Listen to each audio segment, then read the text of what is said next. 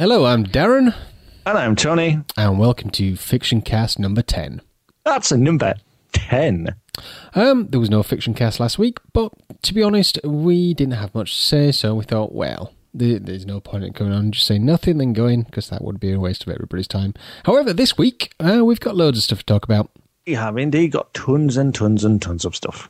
Uh, I think you want to start off with just with the Star Trek Genesis of the Borg, didn't you? Yeah, we start with the Star Trek, the Genesis of the Borg, uh, progress. Um, right, so far, as we've been discussing in the last podcast, scenes one and two were almost complete. Um, they are now complete, and Yep. they are what we call sealed.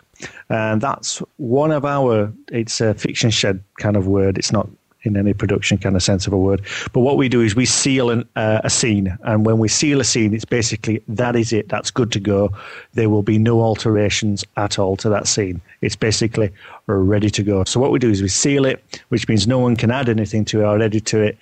We can if we really, really need to, but then it'll have to go through about three or four people within the Fiction Shed group to say, look, this is really needed, and then we'll unseal it. Because there's one thing about sealing a scene that's really necessary, and that's to make sure everybody, once the scene's sealed, everybody's working from the same version of the script. So once it's sealed, it's basically that's it. So everybody's working from a sealed version of the script. So um, everybody's basically doing the same thing and reading from the same version. So it's really, really important. And this week's competition is how many times did Tony just say sealed? And how do you spell sealed? And No, sealed as n- not in the uh, sort of aquatic mammalian sort of seal, or the singer. Yeah, but uh, anyway, the the project is going a- along very well, and we've got quite a few people on board now. Um, Yeah, uh, we'll get uh, four uh, four new members of cast. Yeah, which is very very good. Um, plus, they've all got um, a Trek background to them. You've got three of them that do the Starbase Six Six podcast. You've got um, the guy who does the Happy Times podcast, who's who goes under the alias of Trekkie Geek, which is always a good one. And we've got Mandy from Nerd Hurdles. Yeah, very good cast so far, and hopefully there's going to be a lot of good ideas flowing around, and we can get this out there pretty soon. Um, we've decided on a an air date, or I should say a, a completion date already, haven't we? Um, Yeah, we, we think have, it's yeah. quite realistic. Um, we plan for March of next year.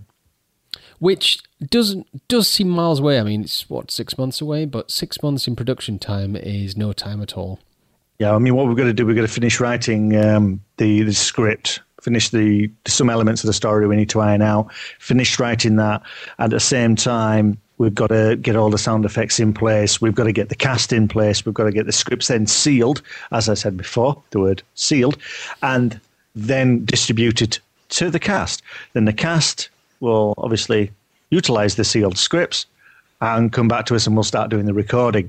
Then that's basically what we're in the phase we're in at the moment is pre-production. Yeah, exactly.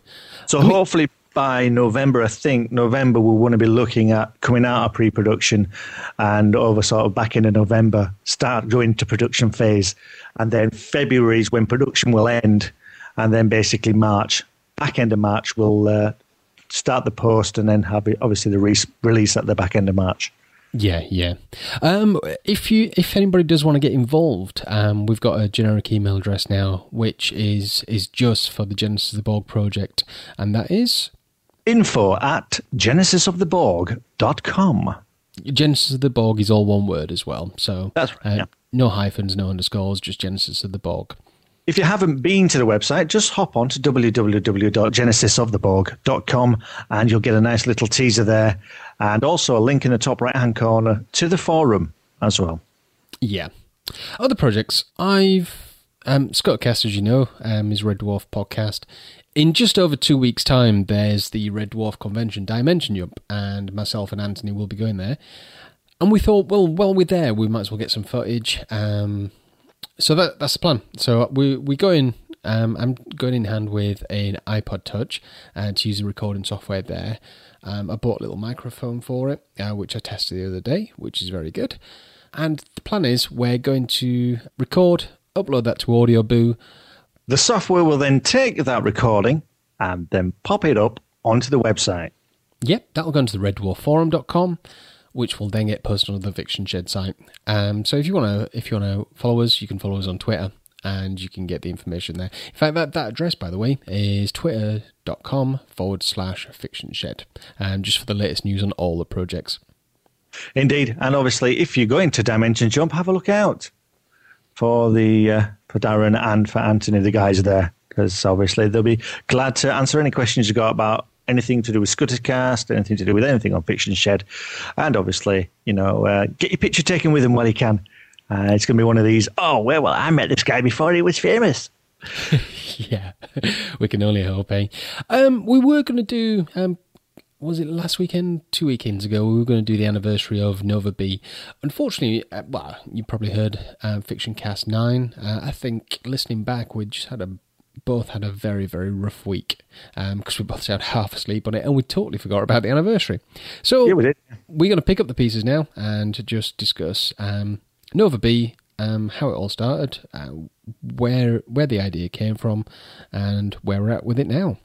Yeah, I mean, it's been over a year, and over a year. I mean, a year doesn't sound like a long time, but it feels, I don't know about you, Don, but it actually feels a lot longer. Oh, yeah, yeah. I mean, feels, just just personally from from that, I think that was the first episode, um, or I should say the first project that I used a different voice. Um, when I did the Vibe pilots, I was obviously using my own voice. When we did Guildies, I was using my own voice, but that was put through like a sequencer and to adjust the pitch. And it was this one I actually do a different voice, which for me was was new and very challenging a lot of people, um, obviously, we always harp on about how we're a bunch of amateurs, and obviously, we encourage anybody to join us.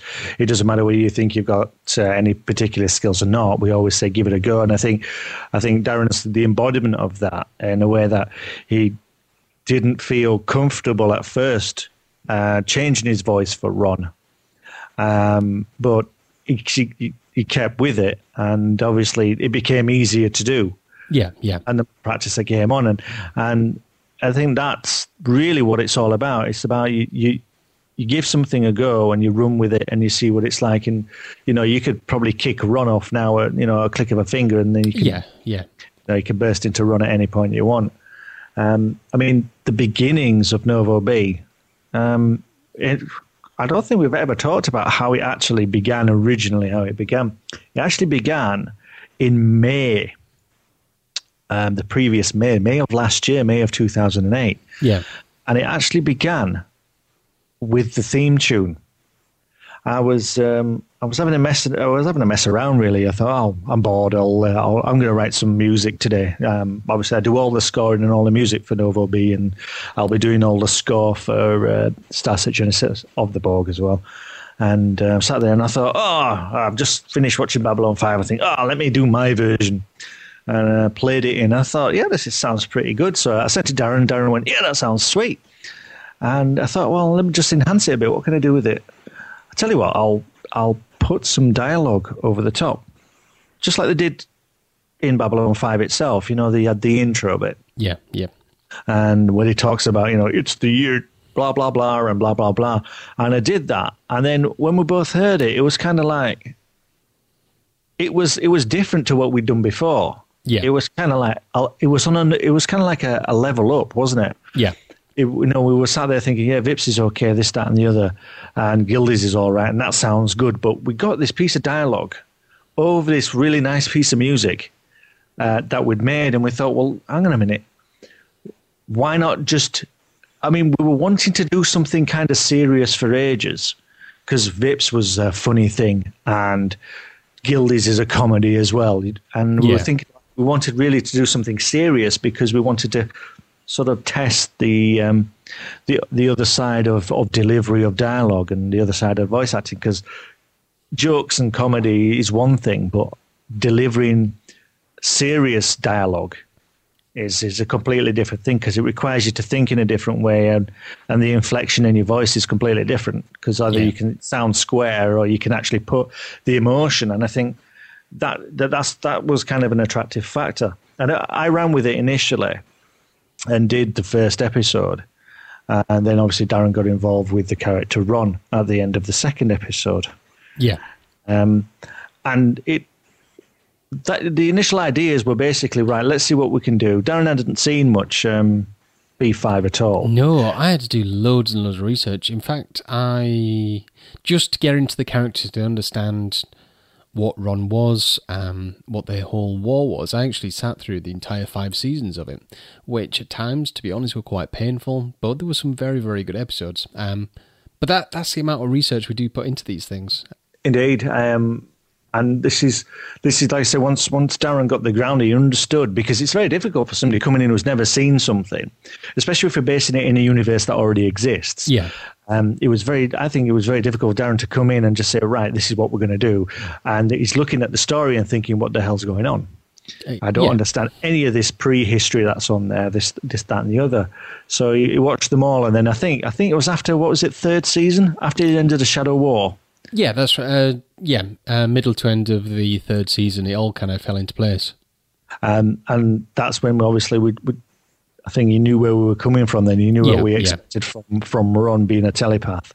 Um, it was quite. Um, I think I think that was a pivotal moment once there because I think that shows up in the third episode and then the fourth episode of Novo Bees where you can hear Ron is really switched on. Yeah, Uh, he's kind of like a bit a bit more of a confident character in there, and it's. I mean, the storyline itself is based on David Sheridan, which was kind of an open end from B5. So, I mean, the characters themselves start with David, and we kind of give David as this um, this kind of kind of mixed up guy because he's he's got this very very famous parentage, but he's also got this dual heritage thing, which I don't think we we played on initially. I think the initial ideas, if you remember us talking, was we were going to play on that straight away, weren't we? yeah, but we didn't play on that until the, the sixth episode because everybody was just you know take, trying to absorb David and for what he was and where he was going, and it wasn't until the sixth episode and is that bit in the sixth episode where he talks on about um, where he got the name Shelby from, yeah, yeah. um, and we took a I think we took quite a while in developing that bit. Uh, to give you some idea of the backstory, so David was very, still a very, a very, very, very strong character. Very much the strong bits from um, from John Sheridan and from Delenn, very much that way. Um, Ron, once again, um, from your perspective, how, how have you seen Ron come along? Oh, massively. Just for me, the the understanding of the the telepath in the whole Babylon Five universe helped shape the character um, to well to what it was at the end. Because to me, when I saw it on paper, it was just like, okay, so this dude's a telepath. There's telepaths in in probably most of the sci-fi that I watch, but in these, the telepaths are very, very, very sneaky. Uh, very, sn- He is. He's very psycho, isn't he? yeah, You know, the Corps is mother, the Corps is father. Um, or should I say, the corpse is mother, the corpse is father. yeah, sure. it's it, it's that kind of thing. He- he- Ron's not two dimensional character at all, and I think I think the end of the second episode when you, we first come across Ron is really unexpected because you've got David and Vatan talking away, and then Vatan goes, and when you listen to it, next thing you know, it's like David's talking to himself, and you hear these footsteps, and then you realize that David isn't as as naive as what people may think he is because he's had a telepath in the room all the time, Yeah, and that's that's that's sneaky. yeah. That's proper sneaky. You can tell he doesn't trust anybody just from that. And then obviously you've got Ron. And Ron is himself, he's a double edged sword, is Ron. Because Ron, in the story, you know that Ron actually scans David yeah. whenever he wants. It's that kind of thing. Um, it's the old classic line of cheesy pastries. Yeah. And that, that you know, from Ron's point of view, he he he he trusts David. Obviously, you can hear the trust is there, and there's a, there's a kind of a loyalty between the two of them, and is that that buddy, that bonding between them. But Ron isn't isn't as naive. Once again, he's quite well switched on, and he's got a violent streak to him. Yeah. I mean, just to bring it back round to the um, sound quality and how we've advanced over the last year, is back then when the voice was done for Ron on the first episode, what you'll find is, um, I mean, it, this just shows how long ago a year was. This was recorded on a PC in a noisy environment on, it might as well be a microphone out of a cracker. Loads of background noise, sound quality was quite poor, and I believe you spent ages just trying to clean up the audio, remove the background noise, didn't you? It was. Um, you. I remember you probably got a tongue bashing off me for some point. Um, it took ages to clean, just to clean the audio up, and and that's that's what we were trying to say. I think in one of the earlier fiction casts and, and some of the Novo casts as well, um, is when you're getting the equipment together, is sometimes it's all right in principle saying, you know, oh, I've got a mic and I bought from the market and I've got this and I've got that. But sometimes in order to, it makes a difference because I guaranteed if we if we record this podcast on, you know, a another microphone with loads of hiss and loads of noise, you wouldn't be still listening to it now. Yeah, yeah. Because it detracts away from what we're trying to achieve. And I think we both sort of sat down and said, right, okay, fine, this is what we need to do. And a bit of arm twisting from me, and then you decided to to upgrade your equipment into a similar a similar setup. Yeah. And I mean, during I mean, thing is, I think that that was around about episode three, episode four. Yeah. And I think the sound quality of the whole thing just started to go up then. Yeah, but I think that was quite a lot of experience um, on our behalfs where we, we just kind of got his heads together and got it sorted. Um, it has been quite a steep learning curve, um, especially with, I mean, to be honest, with the sound quality as well. Um, with the Scuttercast, I don't know if you listen to the latest episodes, but in fact, this one that's just done now, um, Nick has got himself a new microphone and mm. a new M-Audio mixer. Um, Andy's just recently got himself a new headset mic, and the sound quality on those two was quite poor before. It's now so crystal clear, and it well, it, I think it just sounds so much better. Yeah, I mean it, it does, and the thing is, you can't compromise on that. I know a lot of people say it's all about affordability, but things are slowly, surely coming down. I mean, we're not using a thousand pound microphones or five hundred pound microphones. You know, we're using hundred pound microphones tops. Yeah. So I mean, there are lots of good pieces of equipment out there. Um, we've talked about it many times before, but it does make a difference because it allows you to have confidence and be a bit bolder in what you're actually developing and what you're recording and how you're producing it. Because yeah. as the story's gone on, like I think it was episode was episode four, we decided we decided to change the production structure. I think we talked about this last time, didn't we? Yeah. Um, and we changed the production structure so each scene itself was a separate audio recording, yeah. so we could emulate the environment. I yeah. mean, a lot of the development and the planning was absolutely amazing and still there, and we've still got it. Um, and it's all written down and it's all archived off and everything. So we will be coming back to it. Oh, absolutely. I mean, what one of the main ideas is once we've got Star Trek Genesis the Borg out of the way, hopefully we should have a, a nice family type cast um, who who have helped us in that and, and want to do further projects. So it'd be nice to involve those in the Nova Bean. You never know, we might go two, three, four seasons in. Yeah, oh, mm, I agree or even do um, Genesis of the Borg 2 or a continuation of there. We're not 100% on just if we're going to leave it on a cliffhanger as yet, but we may do. We may do. Yeah, well, like I say, I mean, the thing is, we're going to do this. We need, we're trying to obviously expand the people we've got involved and the staff we've got involved in it, Im- improve the cast because we were very, very conscious of the idea that we were running out of voices and Nova B itself was starting to stagnate, not in its production value, but in literally in its its vocal dynamic, which basically means we need some fresh voices in it. Yeah, I mean, on the last episode, the Karen from Starbase Six, who's helping us with the Genesis of the Borg project, she got involved, um, and Anthony as well, who does the Scuttercast with me, he also got involved. So that did give a nice uh, a nice range on the voices, um, but there was still a few too many of Tony, to be honest. Thanks, mate. Um, yeah, I mean, the people we've had involved in Novo B, um, we've had Darren, as you know, uh, myself, we've had Destine, uh, my daughter, Davina, my other daughter, um, Steve D, uh, Steve C, Chris H, Chris Holmes, um, Anthony, and Karen. Yeah, I think that's everybody. Is that everybody? Yep. Uh, so that's about nine, ten people. Um, so yeah, we need to um, sort of like get some more people in. Um, obviously, for Genesis of the Borg is the main concentration because of the fact that we've got um, got this great idea, and we're going to do it as a big two-hour special.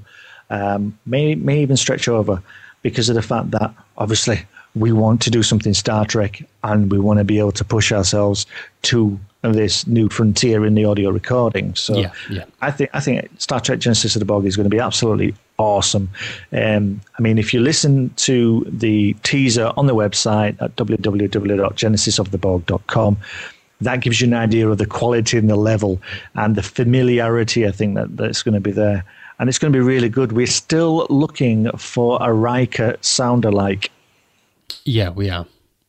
Um, if even if you're not a Riker sound alike and you want to join the cast, no problem at all. If you think, oh well, you know, I don't think I'm that good, just all you have to do is just email in a an audition in a small MP3 format to info at genesisoftheborg.com and that'll come into us. And we've got sort of things in place where we can coach people as well and sort of uh, let you know maybe it'll sound better this way, that way, that kind of thing. So. I mean, even if you if even if you want a very small part, even if you want to be a red shirt, one line of dialogue and then you die. Feel it's free. A, it's a start, and the thing is, you're there, and once you do it, you probably want to do more. I mean, if you don't fancy being uh, a voice actor, and you fancy maybe doing some writing, we need some writers as well to help. You know, construct Yeah, these scenes. absolutely. Definitely, definitely, definitely. If you're into your Star Trek and you're into your Borg, uh, and you fancy a hand at writing, then let us know. Email us at info at genesisoftheborg.com. I'm also looking from the audio side for some sound effects guys who can piece together sound effects just to take a little bit the pressure off me because um, obviously uh, too many hats on my head at the moment. Because I've got the score to do, but I'm needing some sound effects guys as well who can uh, just piece together and gather the sound effects so then I can put them into uh, the main the main audio file itself and add those. Well, I think that's enough from us this week. It's quite a long episode. If you want to come and join us at the forum, it's fictionshed.com and you can get to the forum there.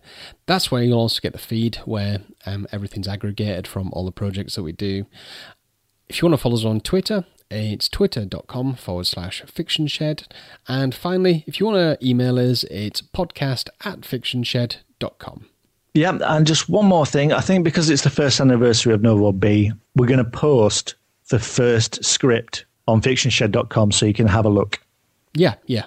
So we'll post it up there and you can have a look. That'll be up by the time you are listening to this, so it should be up now. Yeah, go on there and you can have a look at the first script, the very, very first episode, and we won't delete anything out of it. It's just the text file as it is. Yeah. That'll be Oh, nice. Okay, right. Well, if we've got some loads of new info, we'll see you next week. If not, we'll we'll see you shortly. No okay. worries. See Bye from me. Bye bye.